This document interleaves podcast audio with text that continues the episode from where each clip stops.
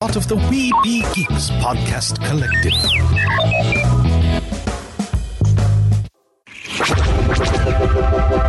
This podcast is part of the Red 5 Network. For more Red 5 Network podcasts, visit red5network.com.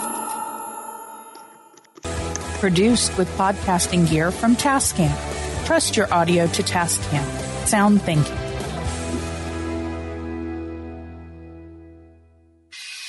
Crisis for the geek kind. Top geek officials admit they underestimated the hipsters' defense capability. Join the revolution and save the galaxy. Geeks from all over the globe are joining up to fight for the future. They're doing their part. Are you? Want to know more? Join Weeby Geeks and the Geek Revolution and save the world. Service guarantees citizenship. Want to know more?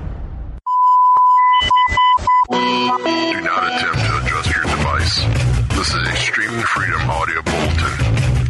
It cannot be traced, it cannot be stopped, and it is the only free voice left in the geek revolution. And welcome to another episode of Weeby Geeks.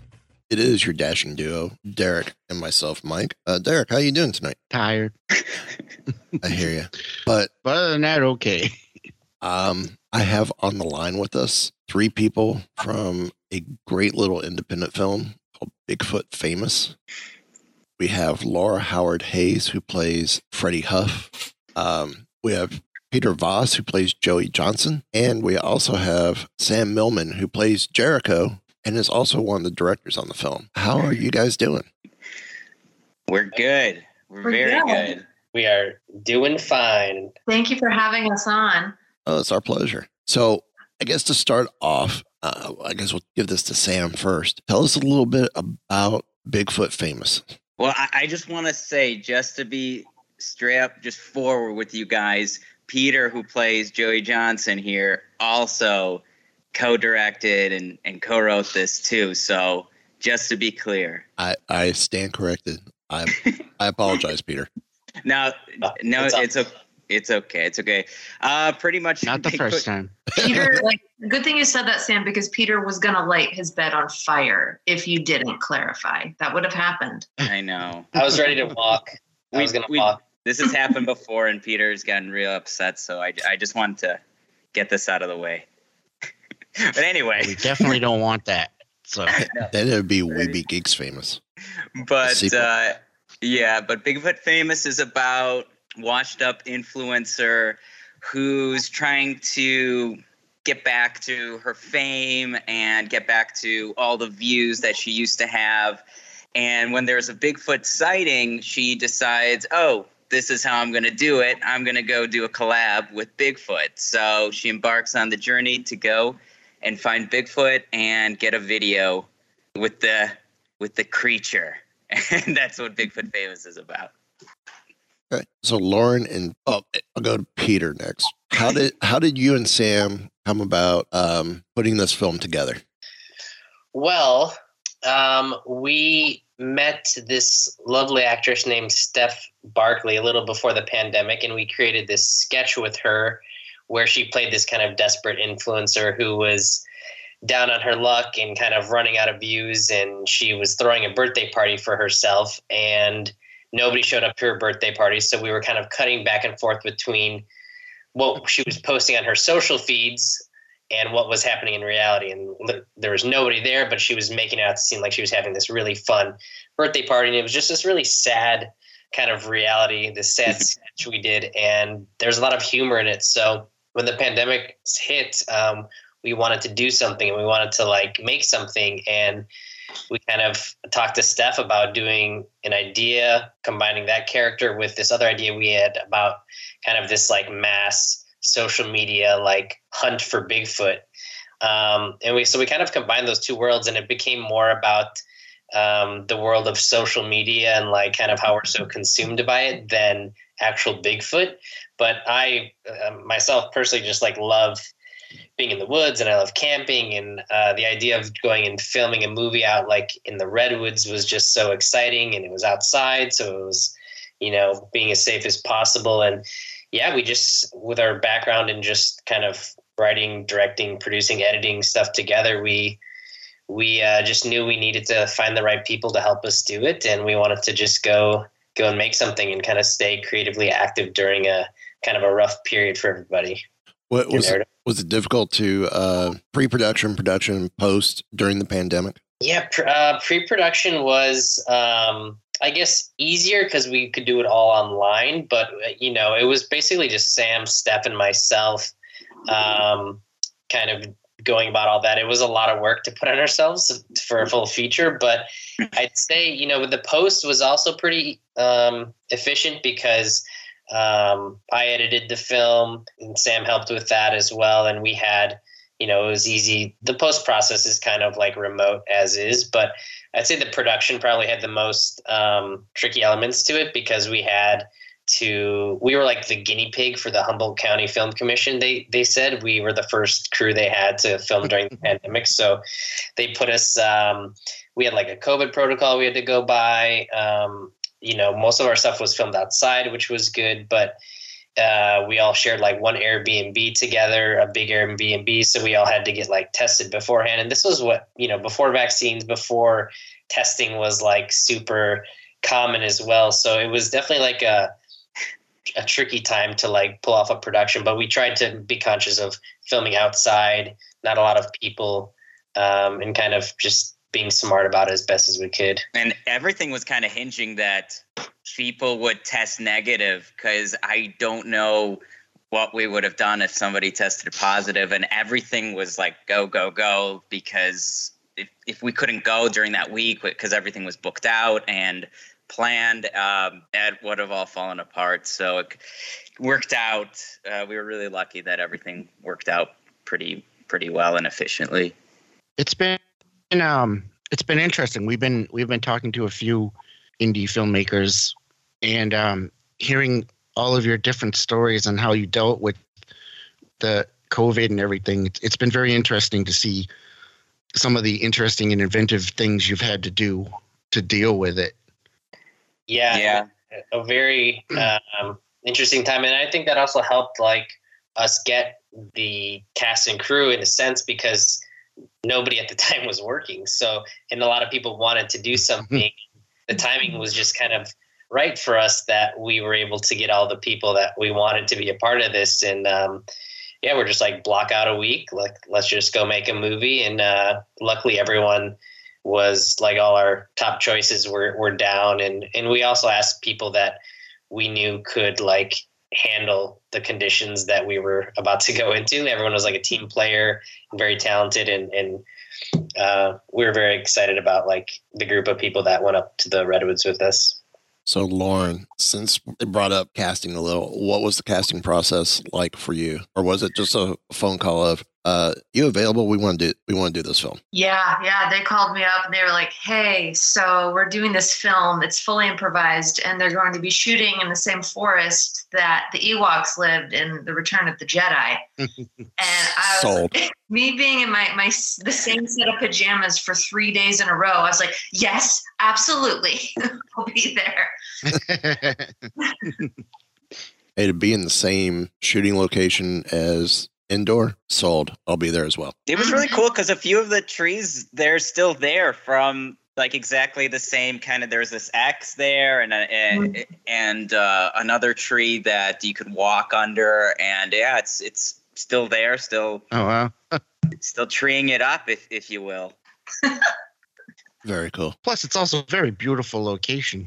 Oh yeah. Yeah, that that specific grove is called Cheatham Grove, and I remember talking to the park rangers there because we shot it with the hum. It's in the Humboldt Redwood State Park up in Northern California, and one of the rangers there. Um, at first, he denied us to film there, and we were like, ah, it was like our top choice of all the different shooting locations available.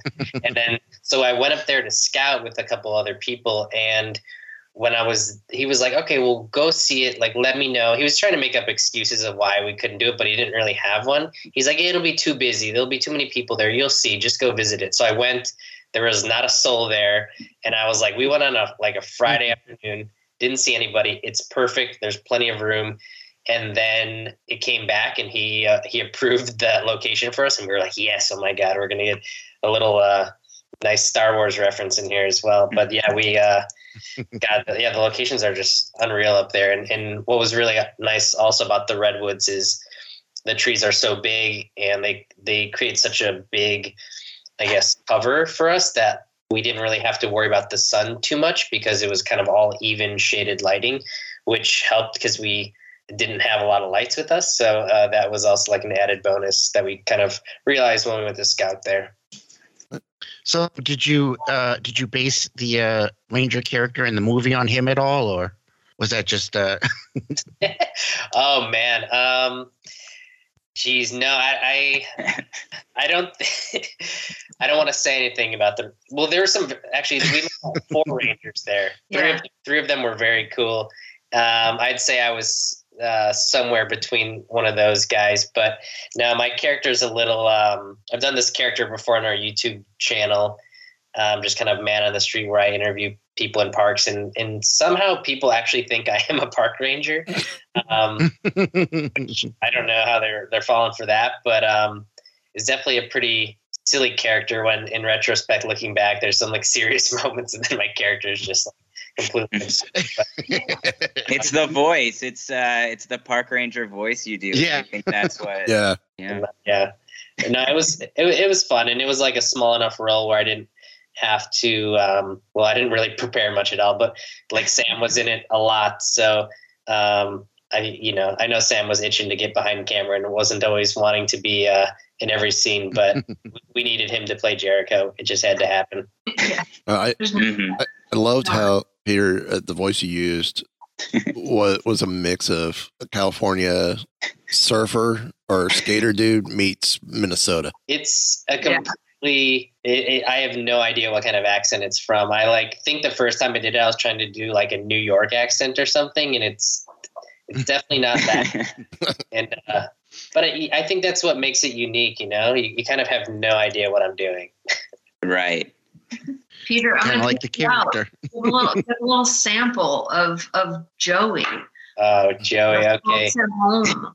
Um, so if uh, if you see behind us, we have a mountain range. It looks to be the Olympic Mountains up in northern Washington. This is actually the site where they first saw Bigfoot back in 1947. Yeah. I also made that up. It's that I'm sure someone will fact check that. So, Lauren, tell us a little bit about Freddie. Oh, Freddie, huh? Freddie, Freddie, Freddie. Freddie uh, is a YouTube famous detective who is just determined to prove um, prove something, and she's taking that out on Coley. And um, I based the character off of uh, Zak Bagans from Ghost Hunters. I just I was watching a lot of Ghost Hunters at the time when when they approached me to do the character, and I just loved his seriousness. I loved, I loved how much he believed in what he was doing. It's that kind of blind passion that I'm really drawn towards. Plus, I love ghosts. But uh, yeah, with this this character, I was like, I'm gonna go full Zak Bagans. I even have the glasses ready. yeah, yeah. yeah. Had to have the right thickness because you know Zak Zak has that that look. It's Well- all all premeditated. I, I love how as soon Yeah, as you got, that look. mm. I, I loved how as soon as you got the information you needed, person would turn around, come back, look back to finish the comment with you, and you were gone. Yes. He's Yeah. Batman. Like- She's Batman. You know. Batman in a way. yeah, yeah. That was something I pitched to them. At, um, I forget where. What I think we were on the farm on one of the shoot days, and I uh, or something. But I was like, hey, what if I just did that where I just disappear? And they're like, yes, let's do it. Plus, it's more efficient. it just kept shooting more efficient. Gets us out, gets us to end the scene. We don't have to figure out how to end it. I don't know if you guys know we uh, we imp- I don't know if Peter mentioned it, we we improvised this movie. So uh, we had an outline. So every time we'd we'd shoot something, uh, we'd rehearse it, and then we'd have to, you know, figure out exactly how it was gonna go. And so just Lauren disappearing made it that much easier. Yep. Yeah. So Sam, fill us in a little bit. It was on- a. Go ahead, Derek. I was just gonna say it was a great character trait. Yeah. Well, thank you. Speaking of Thank character traits, Jericho. E- even Yeah. even dead stole the scene. you know, uh, Jericho, yeah. Um, I was in the previous sketches that we had done with the Coley character. So Jer- Jericho was just this guy who was kind of sort of there dating dating Coley and kind of they were using each other for views more or less to kind of sh- fake a relationship for like YouTube because YouTube likes that relationship type drama. So you know, just just went into it with that in mind. I'm afraid of uh, Coley and kind of more so let uh, let Steph kind of control the scenes, and I was playing off her mainly. But uh, I wouldn't, you know, Jericho and I uh, we're not too different. I I, I don't know if uh, you know if that was real life. I'd probably. Uh, play it the same same of being afraid of the woods not wanting to go to the woods so that was uh, very much me um, but you know, it's a, it's, it's. I, I was, I was hesitant because I, I wanted us to uh, get another person to play Jericho because I prefer to be behind the camera. But pandemic and all, it was just uh, uh, easier if I if I did it. So uh, I took one, took one for the team, and I was like, I'll, I'll be Jericho for you guys. Um, but Jericho. yeah, you had to be. But Mhm. definitely, like I, I don't know, I, I, I like not having to that control in the scene, and yeah, just playing off Steph and uh, just letting her guide it uh, made me less uh, panicked because I'm not. that's not my comfortable place acting. So so you put the Harrison But you Ford get clause you in did there. get to What'd you say about the hair? I said you put the Harrison Ford clause in there. to Make sure you Oh. got killed off early. Oh yeah, yeah, yeah, yeah. Uh, Yeah. always, always. Yeah, yeah. That's my one clause. and you got you got to wear the costume, so I got to wear the costume. I got to be in water in the costume, which was uh, terrible. But uh, Yeah. yeah, yeah, you know. But no, it was good. I, I think it worked out how it was how it was supposed to, and I'm glad that I ended up doing it. I got to bleach my hair, so my girlfriend was thrilled about that after the shoot. Uh, and uh, I kept that for a little while. Um, but yeah, you know, uh, it was it was uh, it was a good time, and uh, I, you know, if we ever do a sequel, I, I can come back as uh, as a ghost or something. Or Jericho's brother, identical yes, yeah, twin yeah. brother. That's always yeah. He probably does have a have a twin. Um, I hate when I have the question and then it's gone. Um, okay, Derek, take this from me before I stumble. She got so, So worked what up is it- about Jericho's uh, Jericho's hair. I, I understand. It, it, it is it so, it was uh, very interesting.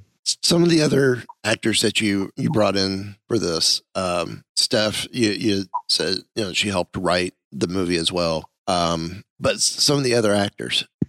Gosh. Um, well, Chris Kleckner, first of all, you know, playing Marty Meltzer, the Bigfoot expert. Um, what a hero. Um, he, you know, he's in so much of the movie too, and so much, you know, it was improvised. And we had a couple like rehearsals before we went there to kind of really find the scenes because we had them outlined in quite a bit of detail, but we didn't write down dialogue. And so Chris was such a big part of helping shape the story um, and really just create the scene. Like some of the scenes towards the end of the film are like, you know, you know, Sam and I were doing one thing and helping camera get set up and figuring out positions to shoot, and, and Steph and Chris just like came to us and like, hey, uh, what do you think about this, this, and this? And we're like, oh my god, that's better than what we were. um, but, yeah, Chris was amazing. Yeah, Go Yeah, ahead. no, it just it takes a certain talent to do what Steph and and Chris did, and every actor on this movie. But with Chris and Steph having, you know, needed we needed that sort of emotional arc from their characters, and uh, you know, with a script it's hard, and then but with improv improvisation it's a hundred times harder and you know they made it really easy actually and it like Peter and I were just blown away every every single time, and and how pretty quick they were able to to find it, and um, us shooting out of order and still having it be co- cohesive. It was uh, nothing short of a miracle, but but that was again, you know, with with we cast everybody for this reason was because we had that trust in in everybody. And uh, uh, Chris Kleckner playing Marty, Lauren playing Freddie, Anthony Ma as Triple T, the villain tri- Triple T, and uh, yeah, I mean was everybody was just amazing and brought so much to it that um, yeah, we got really lucky. I have to say that um, if you hadn't have just if you hadn't just told me that it was improvised, I would ne- never have guessed. that's good. Yeah, that's good. That's good. Yeah, yeah, yeah. yeah you did a great job. Thank you. Yeah, we tried to like, um, you know, in the edit as well. That was something we were trying to be conscious of, and uh, we've done a lot of sketch improv stuff in the past. So we also wanted to take it. And when we filmed it, we we had a lot of longer one takes where the camera was moving around the characters and um, tried to shy away from a lot of coverage, um, not only for time, but also for the fact of, you know, when you, we, we did shoot coverage for sure in the movie, but um, when you're improvising, shooting for coverage doesn't always work when you only have one camera because you got to try to remember what everybody said and try to match it again. So we were definitely trying to do, especially out in the redwoods, some like longer choreographed shots where we could uh, let the the characters kind of find the scene there. Um, but yeah, it was definitely like a, a fun. Very, I mean, it was so much fun to edit this movie. What is it like? Was there a lot of outtakes in? Yeah, yeah. Like, what is it like sifting through outtakes and improv? I'm curious. yeah, I mean, you know, so I think like I always want to watch everything. Um, and gosh, I know, I mean, you know, Sam knows this obviously, but like you know so many the movie could have also been so different like you know depending on where we went in certain scenes with different like storylines like you know a lot of it we even just had to cut out i think we cut 17 minutes out of the original cut just for time and to get to the forest faster and um, you know there's whole like marty when he was leaving has a scene with um, his sister martha who's played by kelsey gunn who's also another amazing actress that came up to the Redwoods with us. And um, Marty has this whole bit about how he has this toy collection and he like, tried to sell it to someone from Russia on eBay and he got like ripped off and they ended up like stealing money from him. and it was all improvised and it was like so funny and like I was like holding on to that for a while. I was like, we both were. It was killing us. And then when we showed the movie to that was that's a nice thing, you know, having showing the movie to to various people um, and and being like, yeah, you don't need that. Uh, but we're like, but it's funny. But yeah, but they're like, it doesn't really serve the purpose, and like it just takes longer, and um, you lose the tempo, and uh, so. But yeah, little things like that, and it was amazing hearing like these little backstory things, like actors were putting into the improvisation. It was really fun. But yeah, that's a great example uh, Peter just said. I totally forgot about that, but it killed us every time we were watching that scene. Well, and what I thought was fascinating, I'm going to brag a little bit about Lauren here, but I was shocked at how like consistent Lauren was in everything. Like out of all the actors, um, editing wise, you were always like doing the same thing all the time and at like such a a great level. Um, and, wow. I, and I'm not just saying that, like that's actually true. This is, you know, coming from the person who edited it. Like, uh, Freddie Huff was on, and Freddie Huff, you like. This is the funny thing too. We didn't have a script, but Lauren like basically came with like script for character, and you just, especially when we were at the Legend of Bigfoot store, you had that monologue with Kelsey, mm-hmm. um, Marty's sister Martha, and you just like started doing it in like a rehearsal and we were like oh my god oh, like, yeah. so good how did you come you. up with that how did i come up with that oh my god i just selfishly i wanted a lot of screen time and um, uh, no i just like her character grills and i and i had it in my head i was like all right if you're gonna grill, now's the now's the time. Do it. Uh, so yeah, I bullied myself. we're scared of. We're actually scared of Lauren, and this is the first time we've ever said it. Are you? hmm Why? It's Freddie Huff, only as Freddie Huff. Yeah, right. Yeah, it's the eyebrows. Yeah. She's, yeah, she's very she's very direct, Freddie Huff. She doesn't take any flack from anybody. Mm-mm. No, no. Now the the film, Not even little girl. The, the film, it's out now, correct? Yeah, it came out uh, November second, so three days ago. Then we Everyone won't. go watch it. It's on Apple TV. Get on Oh, it. nice. Wait, iTunes, Apple TV. Um, you can also get it on, you know, Amazon. YouTube. It's everywhere. It's everywhere. awesome. So we're really good it, at we're really good at plugging this. si- since it just came out, we'll, we'll still try and stay spoiler free, unless y'all want to spoil the film. Well, I guess that, you know the listeners already know I die, unless that gets cut out. But I guess it's okay. It, it, it does help carry the. So he Rest of- may or may not die in the film. we don't know. We don't know. It's a shot in the dark, Yeah. but it wasn't Yeah. dark. Yeah, it is Uh, a shot in the dark. Um, what was some of this? Was there a difficult scene that y'all really wanted to do, and, and it was just Oh. a, a hard one to get, and you finally got it? Well, because we we were shooting so so much stuff, so many scenes needed to be shot in so few days, and you know, so much in various locations that we didn't have enough time for. But you know, we were we were moving fast. That like a few times, yeah, we would get stuck, and you know, we're racing with not just running out of time at the location and needing to move and go to another location, but also we're fighting uh, the sun and, and daylight and um, yeah there's there's a there's a few times the one of the ones uh, was a scene on a beach um, that we were shooting at the end of the day and we were expecting like no people on the beach um, and there were a good amount of people on the beach.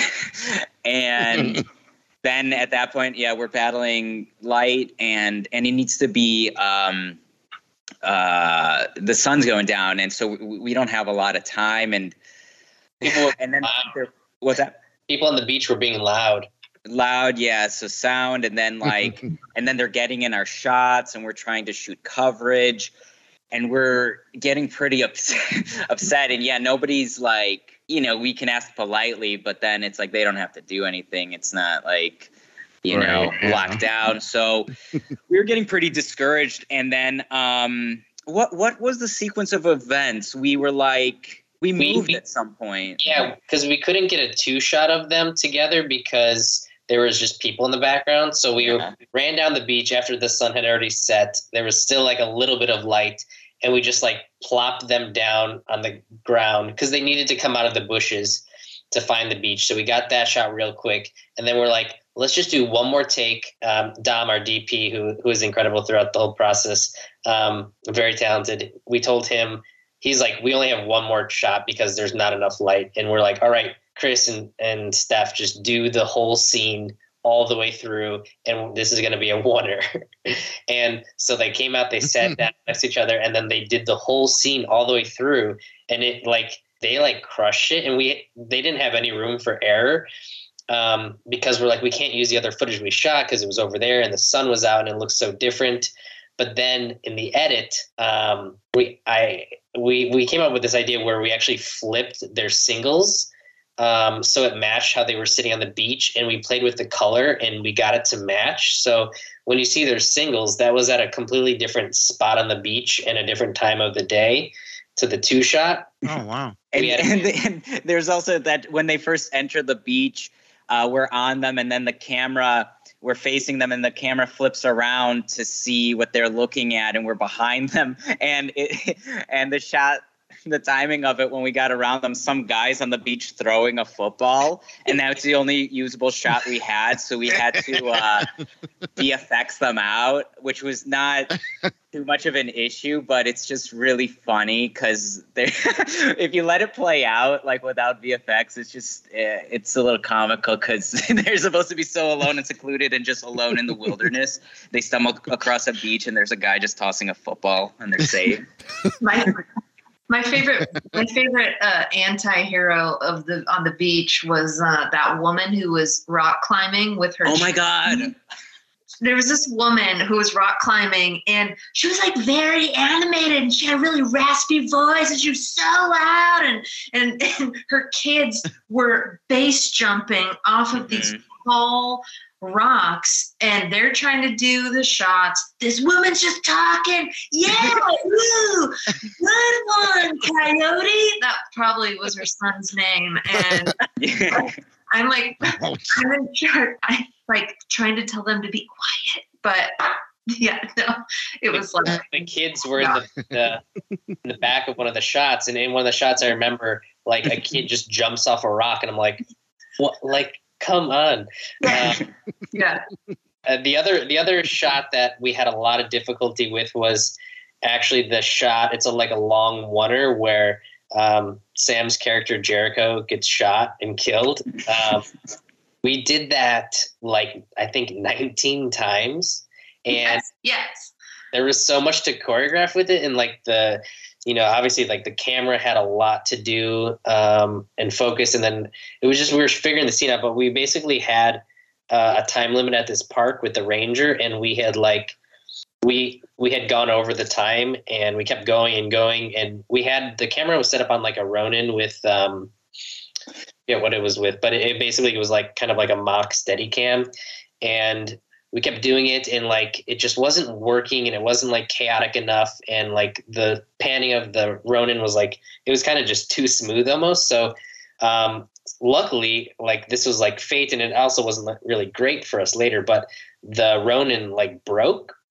Uh, the or the steady rig that was attached to the ronin broke and it was like getting in the frame of the shot and we were like oh my gosh like we still don't have it. The ranger said we have to go. He's like i'll give you guys one more take and I don't know whose decision it was. It might have been Dom's decision. He's like, I'm just gonna go handheld with it, and I was like, yeah, like that's that's actually such a better idea because.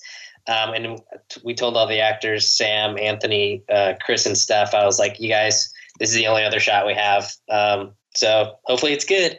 And um, we did it, and the handheld motion of the camera like adds so much to it because we were like we were like wow we were stupid. We should have always been doing it handheld because it's just so much more chaotic and like scary. And, and Dom was whipping back and forth between you know a couple of the characters and it just kind of made it feel a little more real. And um, luckily when we checked the footage later we were, I was just like hyper nervous that like everything was gonna be like right but it's by far like the best take we got. So we were just really happy um it all like kind of played out that way. Now, the specific locations that y'all have in the film, like the Sasquatch shop or the Bigfoot shop, the face in the tree, the uh, the X, were those stuff that you found first and then added back in as outline points, um, or were they not originally included and they you guys just happened to fall upon them by a circumstance by a happenstance? Well the the big the legend of bigfoot store was a store that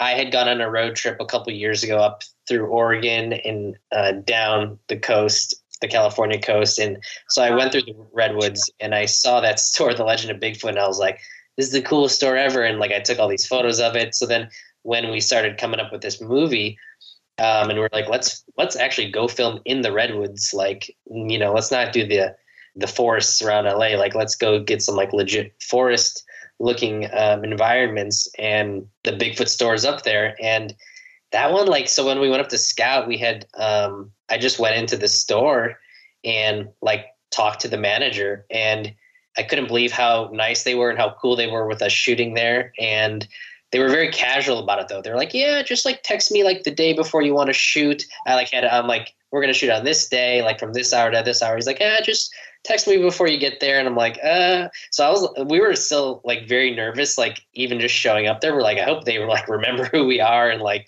they're cool with us being here. But that ended up being such a great location because it just looks amazing. And there's so many, so much good like memorabilia and all these wood statues outside, and um, it just really seemed fitting for that Marty Meltzer character to be uh, owning that store. But then um, the other points of the map, I guess we we kind of just fill those in as like possible spots that they were going to find on their journey, and then it wasn't really till we went up on the scout that we saw, and we were granted that the Star Wars Grove with the X on the trees. We're like, that has to be like where they end. Um, the face on the tree was something we found on the scout, and the teddy bear was in the in the original script. So we um, we knew like we had to plug in those ideas, but we weren't sure what they were going to be until we actually went to the forest and like looked around and and found recognizable spots that could be like on this map. So the teddy bear was something you could have added anywhere for that first spot. Yeah, yeah, and and that was you know a pretty. We thought it was a pretty funny element that you know she was getting this advice from like a five year old. um, it's like you know it plays out.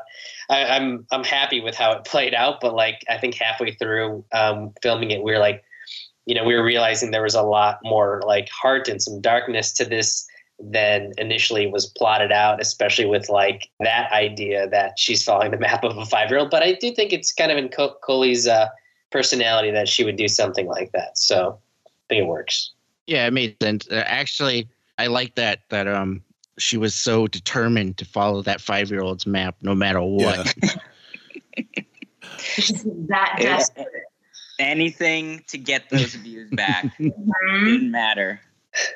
Now, with going back to Freddie, you know, Freddie's so dead set against, you know, convicting Coley.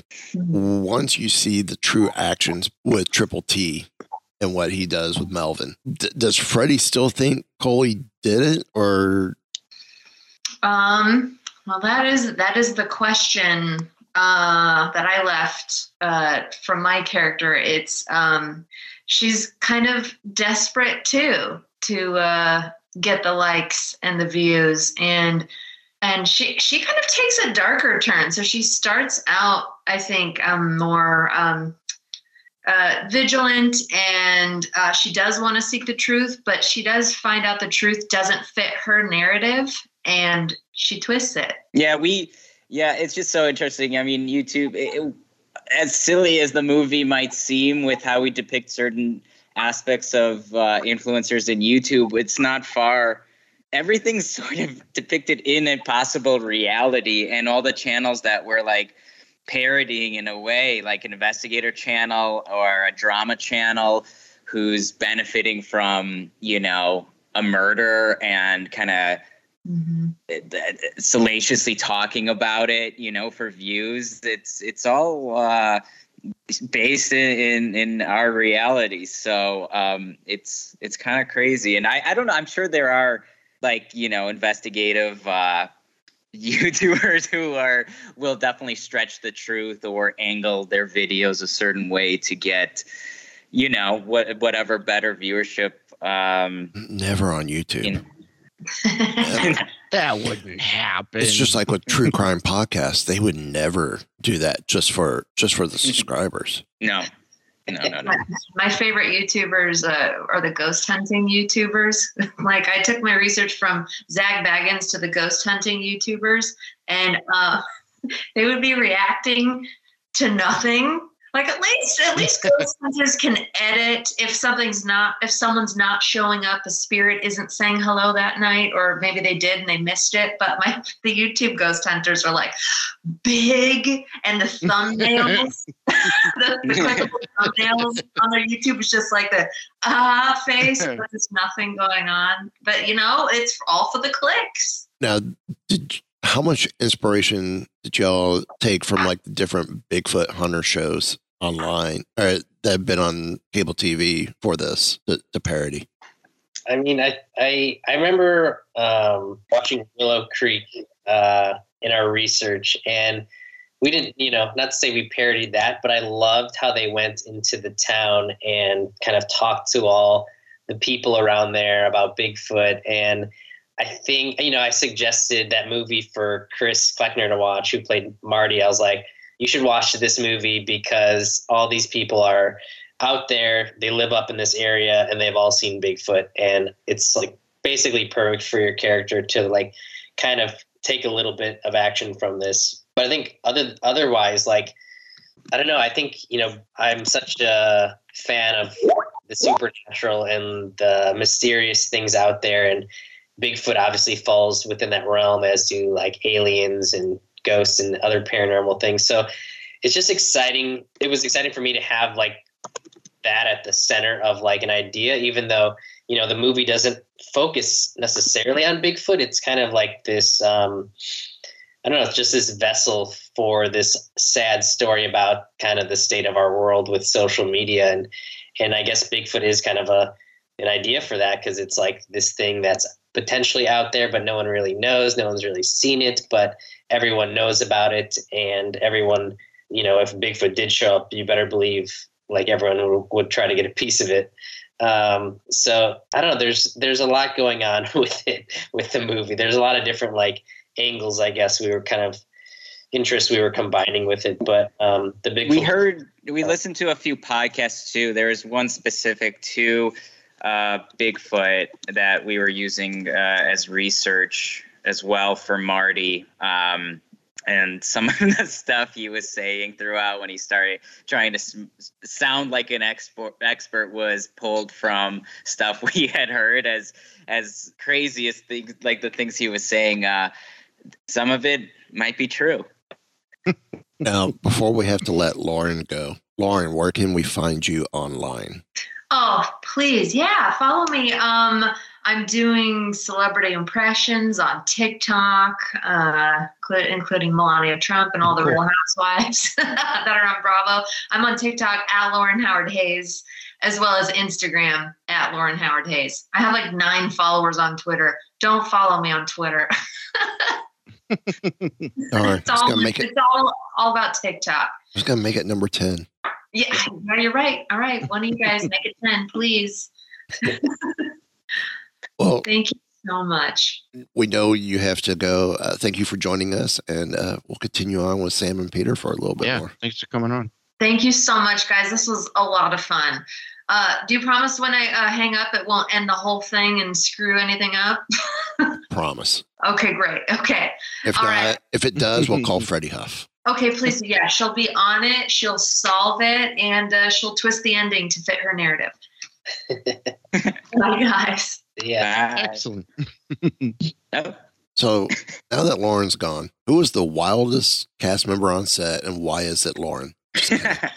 oh my god.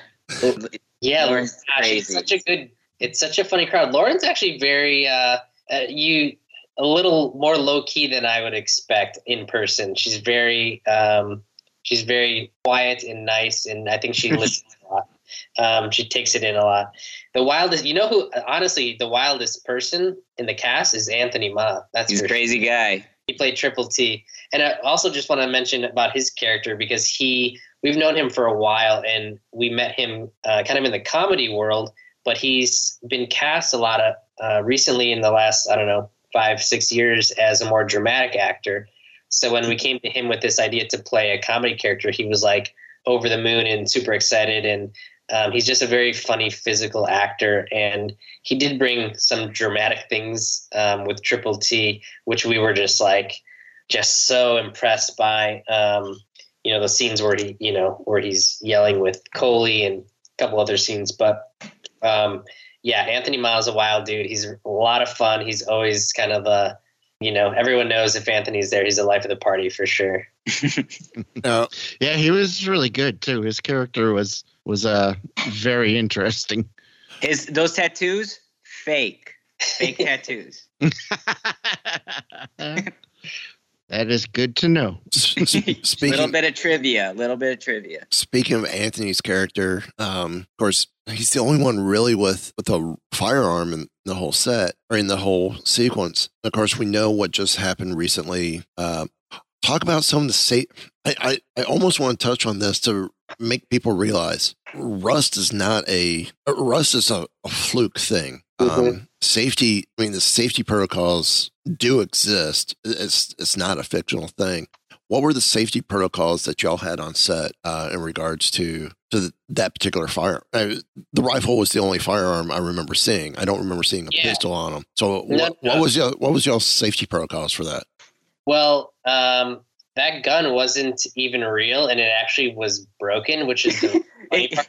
If it couldn't it couldn't have been more menacing set. No, but but no, that's a good question. I mean, everybody was aware. I mean, everybody saw the gun, so you know, uh, nobody's worrying about it. But it was plastic, and like everybody was able to, you know, be comfortable and and, and safe with it. But absolutely, I mean, it's it, we had um you know a, a ranger on set with us Yeah. whenever we were in the in the woods and all the scenes where we had the gun we were with a ranger because um it was also to protect ourselves if we you know we were just out there in the woods on hiking paths sometimes even with uh, a gun that visitors or tourists could have thought was real that could be an issue for us potentially so um Oh, right. The, the ranger was there right away to Yeah. the. yeah, so we The always had a ranger, ranger with us whenever we had the gun uh, um, on set. So Smart move. you know we had that peace of mind, which was nice. And you know they had a they had a real gun with them,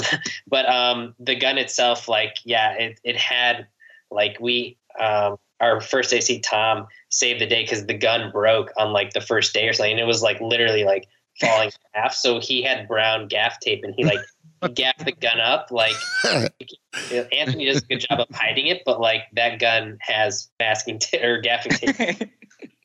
yeah, yeah, but but Peter and I shot a sketch in 2012, I think, and we were filming behind like an apartment complex, and I had like this fake gun pointed at Peter, and from just with the dialogue in the sketch, I guess somebody called the cops because we were probably loud, and the cops came around the corner and Yeah. pointed their g- gun at us. And uh, I was, that was terrifying. It was terrifying. Yeah. Um, Luckily, we were, we were in like middle take, and Sam had his had the the the fake gun down by his side, and it was just three of us. Our friend was filming it, and yeah, they came around the corner with their guns drawn, and they were like, "Drop the gun!" and they were like, "Get against the wall!" and they like searched us, and yeah. we were just like kind of in shock, and they were like, you know, if we were a rookie cop, we could have shot you, and like went Mhm. and scream afterwards, and we were Ugh. like, oh, wow, Yeah, I remember him saying that, and that's uh, that's stuck with me. And I was like, oh my god. Oh my So, Wow. so thankfully you had veteran cops that god. came. Yeah. right. That As they if didn't wanna a, have a, to wo- scream a you know being a rookie cop would it would have been okay if they shot y'all. So stupid. it. Yeah, it was- Apparently. it was scary. Yeah, yeah, yeah. it also like we were like all right well never doing that in public again unless like we have like you know a big crew and like security people with us So I, Lesson learned.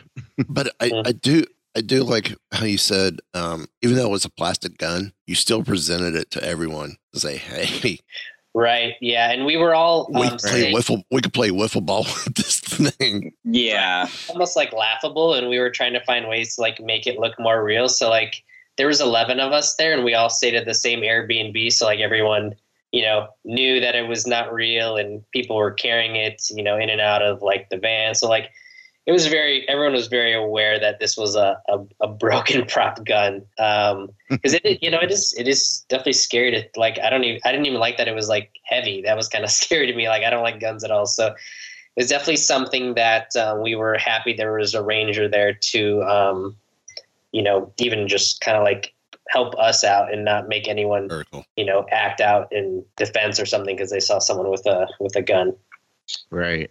Very cool.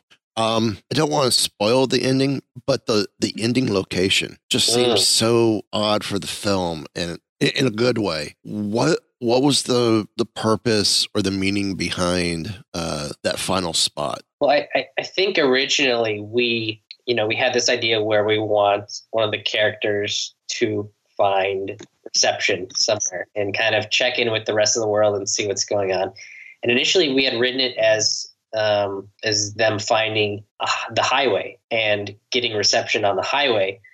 Um, and then we were quickly shut down by the park rangers that we could not film on the roads in the redwoods. It was only certain groves, and it was it had to be like far into the forest. It couldn't be on the roads at all. Um, so. When that was learned, like before our scouts, so then we also the Humboldt um, County Film Commission had referenced us to uh, a private residence up there that rents out their location for filming, and they also have redwoods on the property. And that was cool because that guy didn't care about anything. And like you can film anywhere. Like you know, you could film with a drone here. I don't care. Um, we had like you know fake blood, so the fake blood was not allowed to be used in the um, the areas with the park rangers because it was like protected state parks. So whenever we had like a lot of blood that was going to be getting everywhere, like at the end of the movie, we we shot on the guy's property because he didn't care. Uh, but we also were like, yeah, this like makes more sense. Probably like this. Is, there's this creepy house like in the middle of the woods. Like, you know, they would probably have some kind of service you, these days. You'd you'd think so. Mm-hmm. It's kind of cool, um, natural way of her finding like of somewhere because it's it is surrounded by redwoods. So uh, it was a very cool location. find it funny you guys say you know the fake blood use in the in the park. I mean, it, it's not paint. I mean, it, it does typically, most fake blood that I know, uh, theatrical film grade is all pretty much biodegradable, very organic. I mean, I've I've made you know when I did haunted houses in college, I made my own.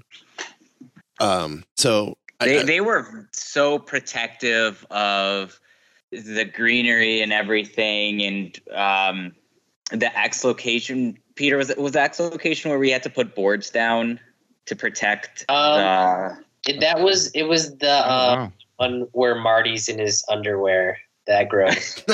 okay.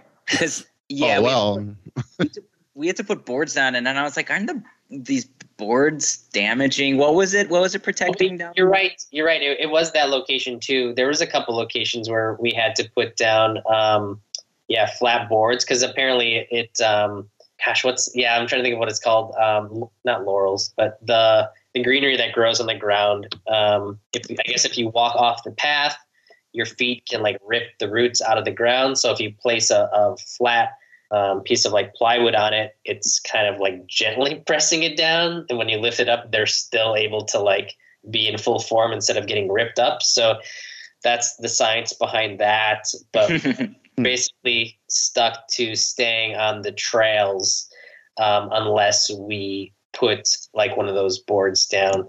Yeah. Uh, yeah. So yeah, they were very, very protective of everything there, which you know it's nice. Uh, it's it's great that they were, but yeah, no, uh, yeah, blood was not gonna be okay.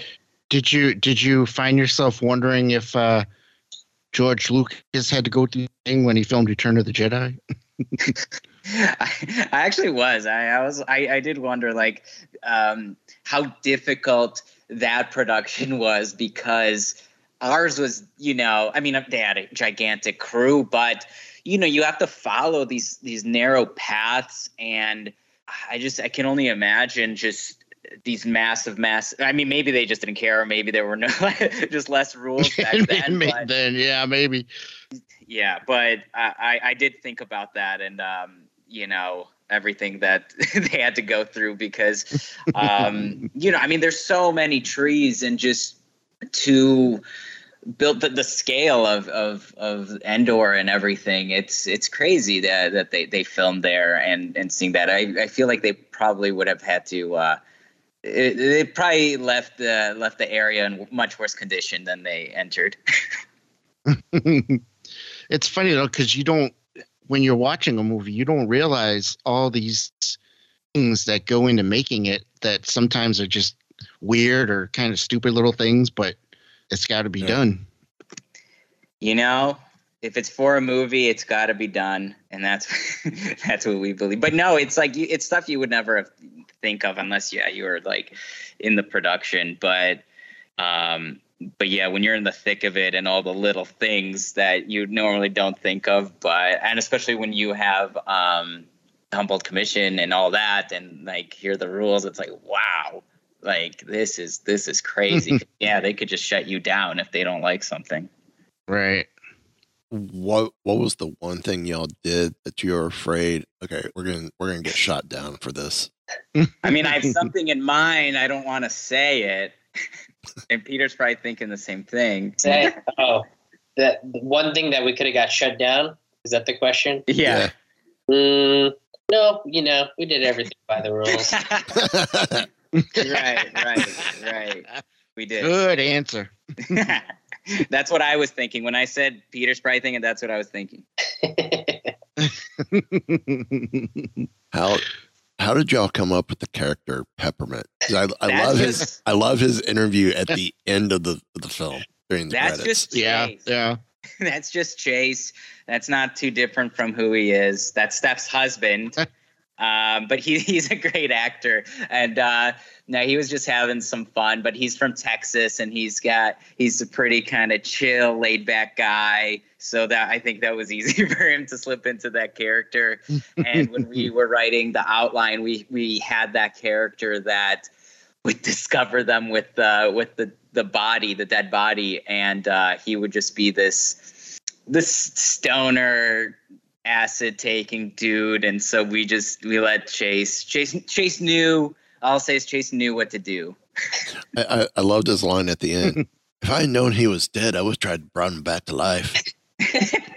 it's he was leaving us um, voice memos, like voice Mm. memos, like weeks leading up to the movie, and as Peppermint, and he was just like riffing and like saying stuff, and we'd be like, "Oh my god!" And so we kept like we were we would like save his voice memos, and so when we were on set, we were like, "All right, we want you to say this, this, and this," like all he had been kind of like coming up with, and uh, that was another scene that like could have been edited so differently because he said so many things. We just let the camera roll for like I don't know, like five minutes or so, and he just kind of went on and on, and we kind of just had to cut cut down and take like what we liked the best from it. But um, gosh, he, he steals. He really kind of steals. I would say he steals the movie, but like his scene. I don't know. He's a very Oh, memorable. yeah. Definitely. yeah, he's great. My dad liked peppermint more than me, so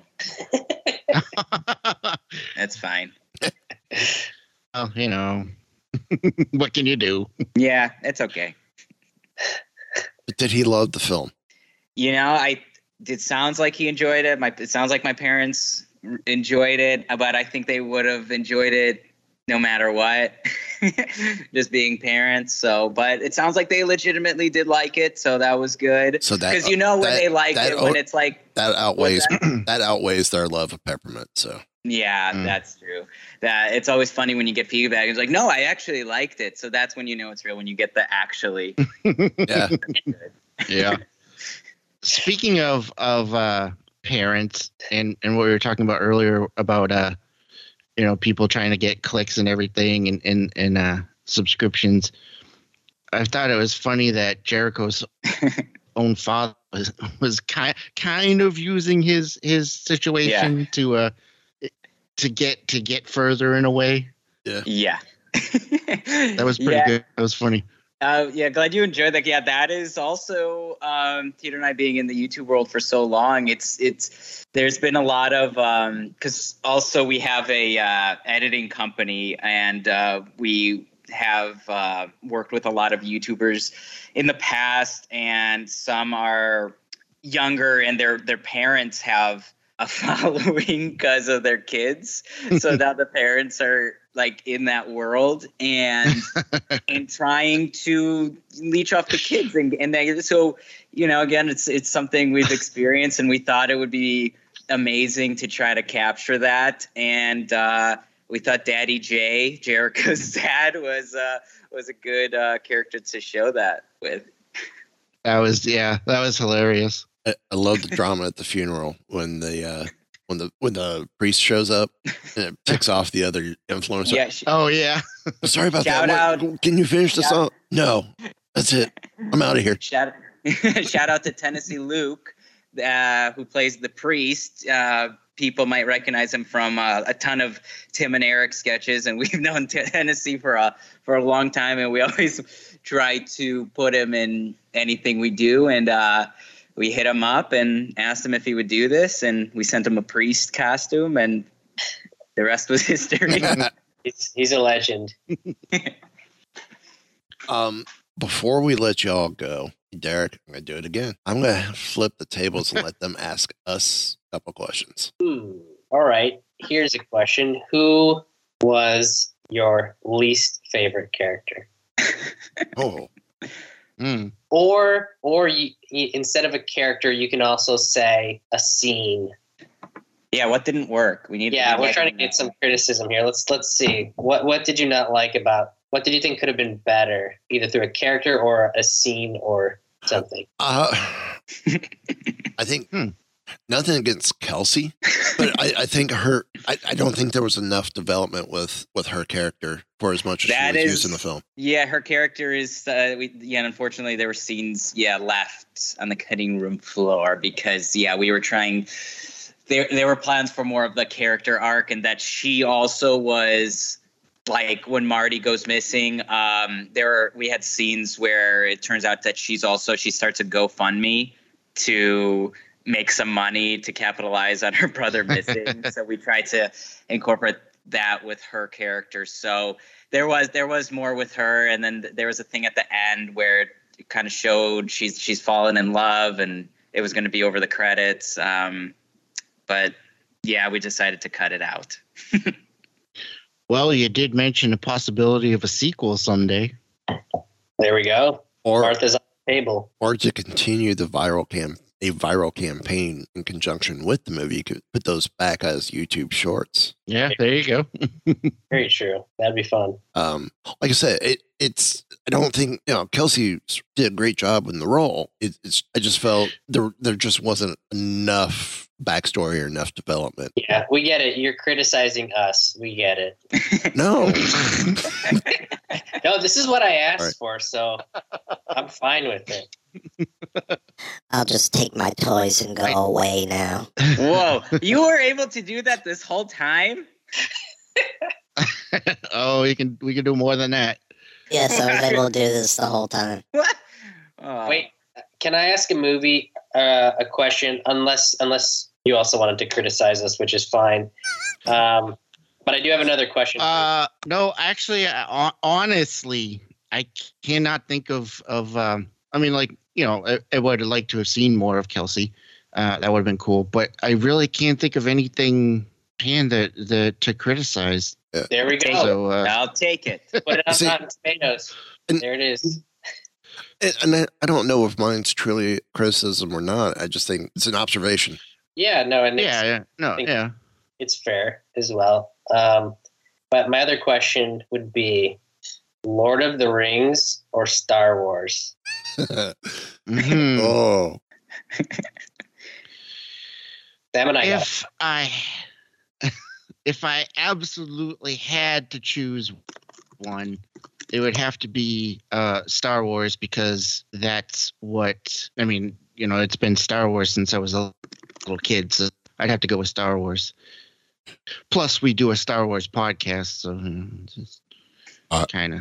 I have to Would have to. agree. Oh, It, for for me, it's it's definitely Star Wars because that's how I got into the business. all right. yeah. I, Thank you, Barry White. I personally am obsessed with the Lord of the Rings, and that's how I got into okay. film. So there we go.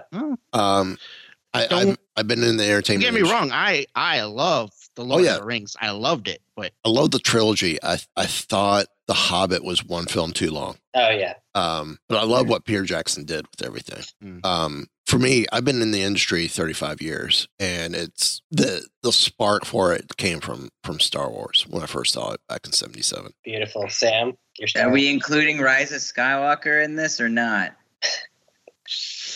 Well, i- if that's what Yeah, got you started in this industry, you're you're pretty new. No, it's Star Wars. I'm a Star Wars guy. Star Wars guy. I will I will let you leave out Rise of Skywalker. Okay, thank you. yeah, Star Wars it is. 'Cause I feel the same way. but the but the Goonies moment in Rise of Skywalker were so brilliant. Uh huh. Anyway, um,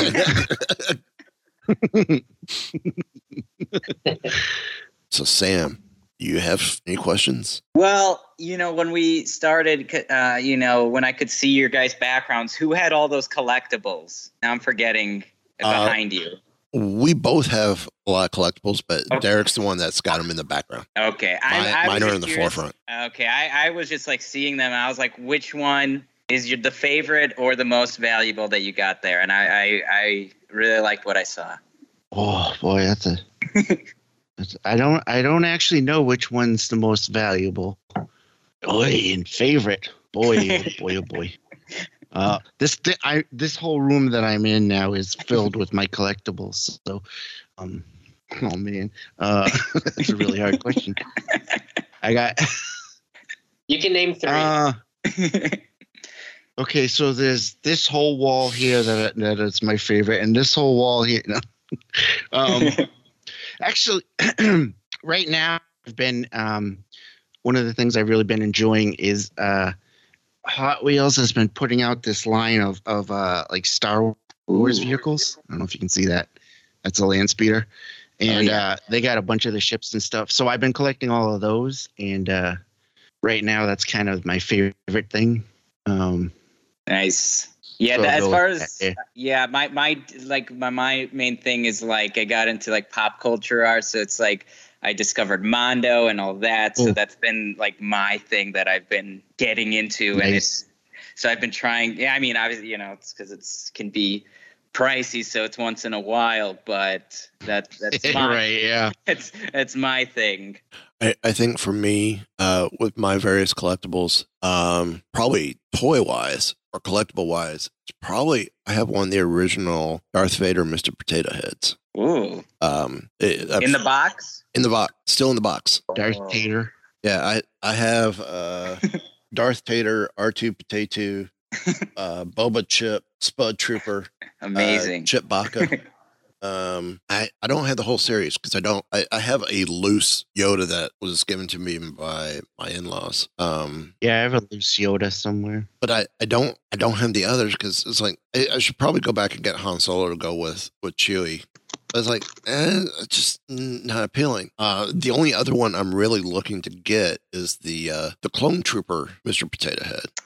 I didn't even know these were a thing. Will you Oh yeah. will you ever sell them?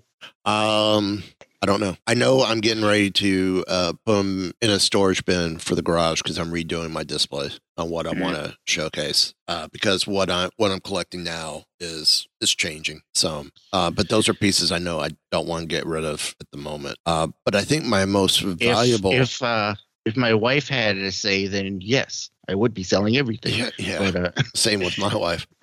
But if you Right, right.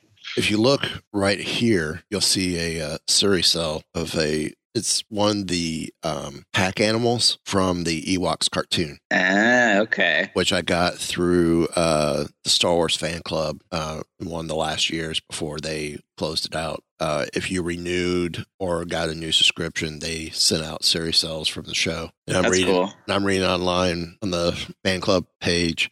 Yeah, I got a hand. I got a I got an eye in a in a in a headpiece. I'm like, I'm keeping my mouth shut because I got a full full head of an animal. that's that's cool. Yeah. so so that can't- that's one. I I don't know what the true value is, uh, but for me that it, it's it's priceless. Uh, I love having that type of history. no, that's really neat. Yeah, I that's dangerous for me. I, I gotta stay out of it because I'm gonna want to want everything. And now that I know about this Darth Potato, I I kind of want that. So I'm gonna look into it. Yeah, I'm I'm now uh yeah, that's the that's always the, the curse. now I'm I'm I'm stuck. I, I still collect anything Astromech, anything Chewbacca or Wookiees. Um, I've gone down the rabbit hole of the Mandalorian retro figures. Uh, it's the figures that look like the old Kenner figures from when I was a Mhm. kid. Um, kind of want to get the vintage collection figures as well because I have this idea for a display. Uh, I have the old Power of the Force Cantina set. And on one side, I want to do the retro figures. The other side, I want to do those same characters in the vintage. So it's like old and new I love setup. it. Uh, Yeah. And then anything Galaxy's Edge is, is a big thing, and AT-AT drivers is the other big thing. Um, And then I guess as I'm looking, the only other real big thing is um, the Dr. Aphra trio, Dr. Aphra and her two droids. Uh, anything with that, uh, I've been going after.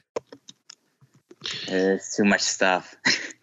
The, the one Yeah, that really. the, the the one project I would love to do and that I think is going to be too much for me right away is with all the various guests that we've had in the past um, across the three different shows that I do because I also do a Marvel show, uh, a Star Wars show with Derek, um, and, and here any guest that I've had on that's got an action figure, I want to do a shelf of this is the guest shelf. I want to figure Mm, I want to figure from each one of those those guests that'd be cool.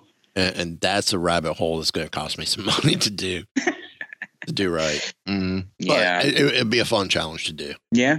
and, Yeah. and it'd be a great memory, great memory piece. It's like, yeah, I, I love never that. want to interview that person. You know what? You know what's one funny thing I just thought of? Um, I have uh, behind me. You probably can't see it from the angle, but I have on the floor. I have a, a two foot tall plastic Superman toy, and uh, it came out when when uh, during the Brandon Routh Superman movie, and uh, Yeah. the toy itself is is you know whatever. But the reason I love it so much is because I that year I I stuck uh, in a I don't know wherever online catalog whatever, and I said to my wife, "Look, a two foot tall Superman! Isn't that awesome? I'd love to have it." And I was joking around when I said, "But got it for me for Christmas," so I'm like. Well, okay. now I love it. I, I, I did this. I've got the same same type of thing. I have uh, when um, Batman and Robin came out. QVC had uh, was a PVC. It, wa- it was a like twelve inch, sixteen inch uh, Doctor or Mister Freeze, Arnold Schwarzenegger.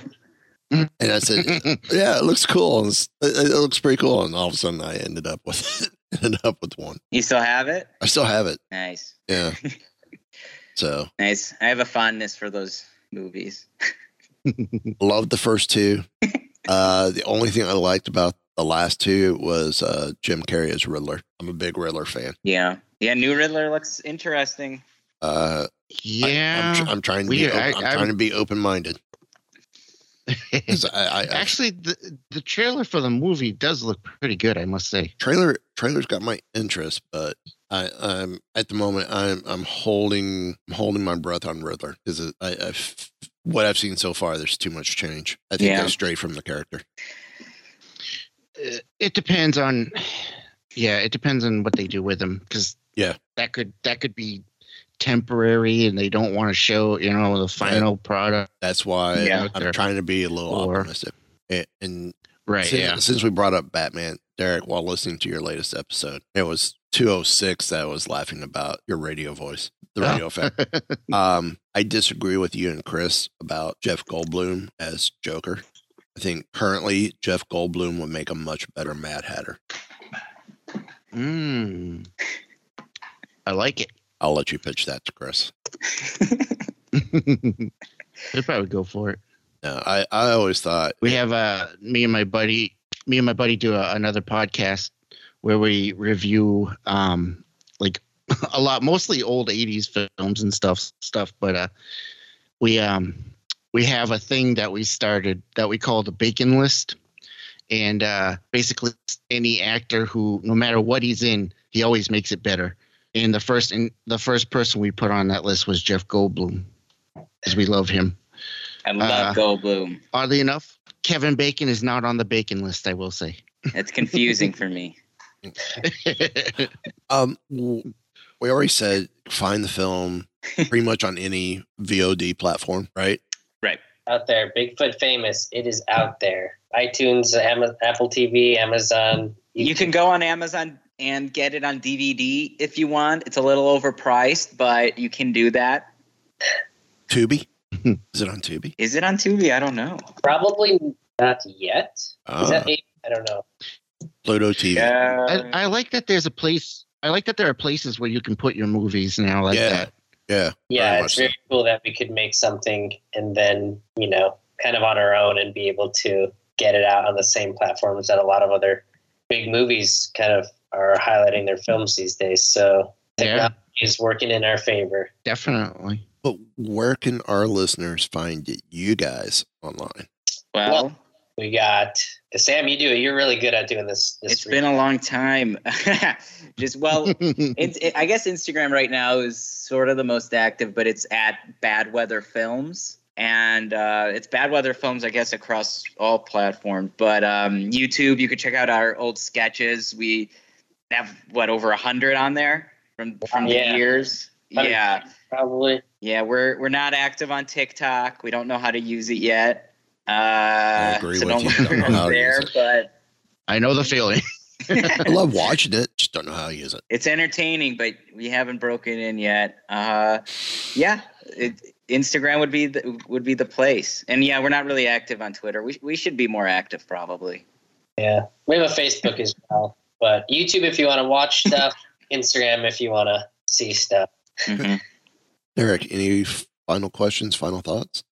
Um, just uh, I enjoyed the movie, uh, so I de- definitely recommend checking it out. And uh, thank you guys for coming on. Well, thanks for having us. Yeah, thank you so much, and thanks for checking out the film. I really it's appreciate you guys taking it- the time to do that. It is definitely one that I would say you could watch multiple times with no problem. And I'm sure you'll find things you missed the first time. Cool, I love that. Thanks for uh, hanging out with us. Oh, thank, been- thank you guys for hanging out with us. Having a good Yeah. time. And, and again, you. we- we Thank thank you. Lauren, even though she had to to split a little early. Um, Now, Lauren's not a part of this anymore. Freddie Huff, Freddie Huff's being written out of the film. like, like Freddie Huff does. Yeah, just kidding. But yeah, thank you, Lauren. Um, so until next time.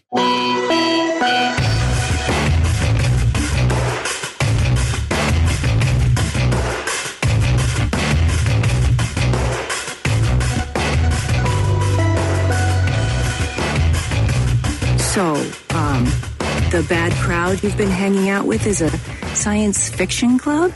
This has been a Weeby Geeks production.